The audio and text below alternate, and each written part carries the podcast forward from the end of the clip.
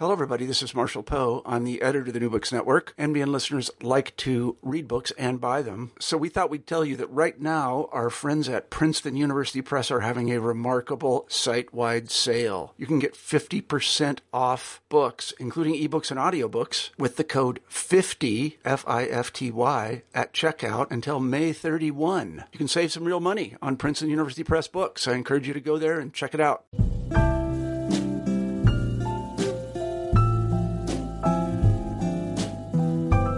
To another installment of New Books in Poetry's month-long celebration of the chapbook, Chapbookapalooza. I am your host, Jen Fitzgerald. Ashaki M. Jackson is a social psychologist and poet living in Los Angeles. She is a Cave Canem and Vona alumna whose work appears in Cura, Pluck, and Prairie Schooner, among others. She serves on the Vida Women in Literary Arts Board and authored two chapter-length collections, Surveillance, Writ Large Press, and Language Lesson, Miel. Welcome, Ashaki. Thank you so much for having me. So let's jump right in with a poem, if that's okay. Um, would you please read The Public Has a Moment of Courage on page 17? Sure. The public has a moment of courage. You tether yourself to vulnerable moments in the footage. You want to know all sides, so you step into the dead skin and assume a new witness begin fresh. In this skin, you touch and name all things. Make your safety with your bare hands and trust. You understand the magic and rareness of your visibility, that you are always seen even in others' periphery, that you are watched carefully. You become very intentional in your breathing in this skin, you are seen as violence. When you are confronted about your skin, because this is about your skin, you will be expected to forgive an honest mistake, to give space that you are never allowed to take, or to give your very life. You will notice that your hands are remarkably empty. Thank you so much. Um, so let's talk about process. I don't only mean the process of craft, but the historical and emotional mining that surely had to take place to create these pieces. Could you speak on that? Yes. For this particular collection, which was written maybe over the period of two or, or three months, I was constantly thinking about the videos or whatever my peers were putting on social media. There was not really an escape unless you purposefully stopped engaging with media. So that piece in itself became part of a daily routine. Whether I was driving to work, or I was at work, or I was commuting back from work, there was always the thinking. And I believe for many of us who are affected negatively by these videos, there's um, there's a desire to buffer yourself, mm-hmm. to distance yourself. And I was interested in, in exploring that distance. What is it like to not be so defeated by what you see and what you hear? What is it like to step back and witness what's happening, including those people who are also witnessing what's happening? Mm-hmm. It was meta in that way. So I think a function of this short collection was to buffer myself from continued injury, but also to be able to give a new perspective of how we are experiencing experiencing these videos together or experiencing the pain uniquely, but still there is always someone watching, which is, I think, a pastime of this nation is always to surveil the other. Mm. No, I completely agree with that. And I hadn't even taken it to that, I guess, flip side of the surveillance. Um, the idea of us as watchers or witnessers of the, you know, cycle of violence and trauma. Um, that we not only perpetuate by posting and sharing these things, but that we bear witness to what others um, are posting and sharing. That's some deep stuff, Ashaki. it's a protective. I think it's a protective structure that I that I do. I'm always the scientist in these situations. Um, when I'm tired of being the, I'm not sure if it's victim or victim adjacent, maybe. Mm-hmm. That gets it gets exhausting very quickly. Yes. So then I move to my my research role and I say, what is happening, why, and in what ways.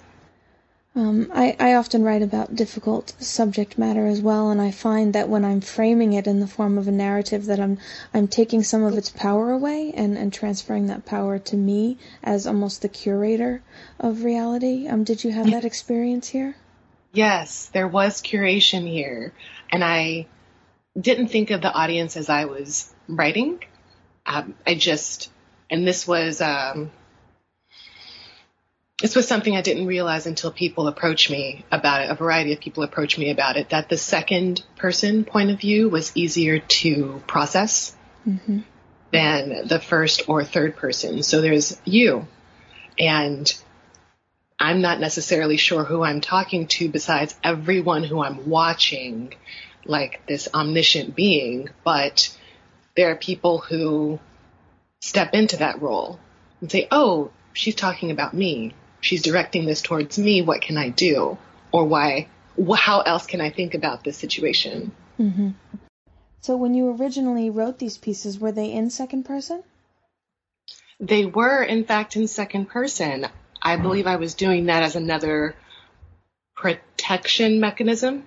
Mm-hmm. And I had read Claudia Rankine's Citizen, an American lyric, and was struck by the use of you in her essay on sitting beside the black gentleman on the bus or the train. Mm-hmm.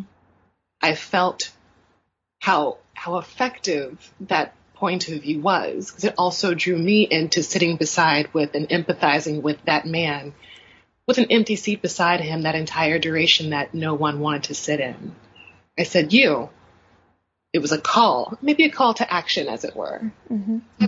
I've been experimenting with you for a while, and I thought it was appropriate for this particular collection. Mm-hmm. The second person can be a, a, really awesome literary device for when the speaker or the writer needs to create some sort of psychic distance while also trying to engage actively with the reader. I, I personally love it. um, so, for the final poem, would you please read The Speaker Who is Black Interjects the Black Conflict on page 20? Sure. The speaker who is black interjects the black conflict. The speaker who is black interjects the black conflict. We say, King Watcher, please guide us. It opens its mouth and makes no sound, moves its godly eye in our direction and does not blink. We expect it to provide safety with the certainty of the sun. We praise it for keeping us alive. We want eternity like King Watcher, who has never known death. We assume it has known pain. We do not question if it finds us undesirable.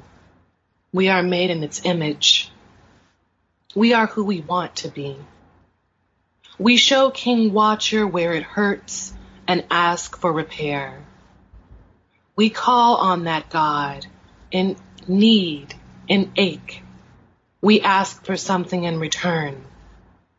We beg with offerings, with bodies bleeding on all altars. We ask if it has ever bled. We ask for explanations. We get no comfort. We take its silence as a response. We make the silence remarkable, give it a language, call it real. We want it to be disturbed like a crumpled body. We call for its retaliation because we want retaliation. We want to be protected, to belong to the king and not to long. We want its big eye to see us and say mine, and to answer, and to be generous with consolation.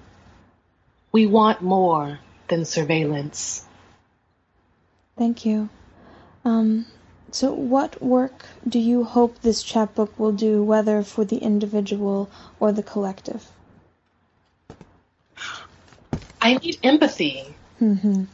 I need a universal empathy, and for the first responses to these types of violences not to be, you deserved it. Mm.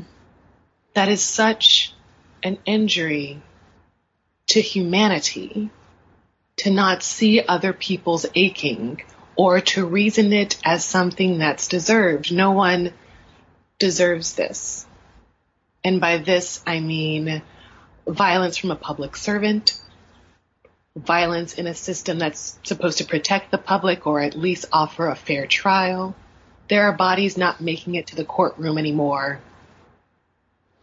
So I, I have this desire for people to step into all of these skins. They can be the witness, they can be the observed, they can be the injured, and figure out what that feels like Hmm. and how to shape their responses. Do you think that this is something that you're going to carry throughout your work in the future? That this that you've hit on on an impetus, almost a creative impetus for your work? I've continued writing poems Mhm. on police brutality and violence and omniscience, omnipresence. And unfortunately, there's always something to write about in that vein. Yeah. But I'd like to talk more about the history of it. There are advocates of the law. And as some of us know, the law was created during a period where people were chattel hmm where blacks were considered three fifths of a human, so they could never be autonomous. They were always property and belonging to and observed as property. So I'm interested in examining more those those laws of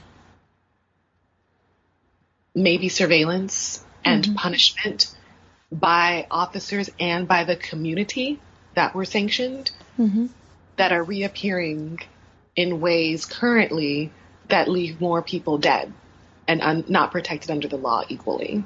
So that's the direction that this work is going. I think I've said a lot about the videos and our consumption of these videos, but I haven't said why how we got to the, the videos. How did we get to these killings? How did we get to the community or the neighborhood watching others and judging others' humanities? Mm-hmm. Um, I would be very excited to see how um, this desire for a universal empathy manifests in your work in different ways, for sure. Thank you. Um, well, thank you, Ashaki, for writing this amazing collection and for sharing it with us today. Thanks for being a witness with me. I appreciate it. This has been Jen Fitzgerald with New Books in Poetry, reminding you to support all the arts, but especially poetry.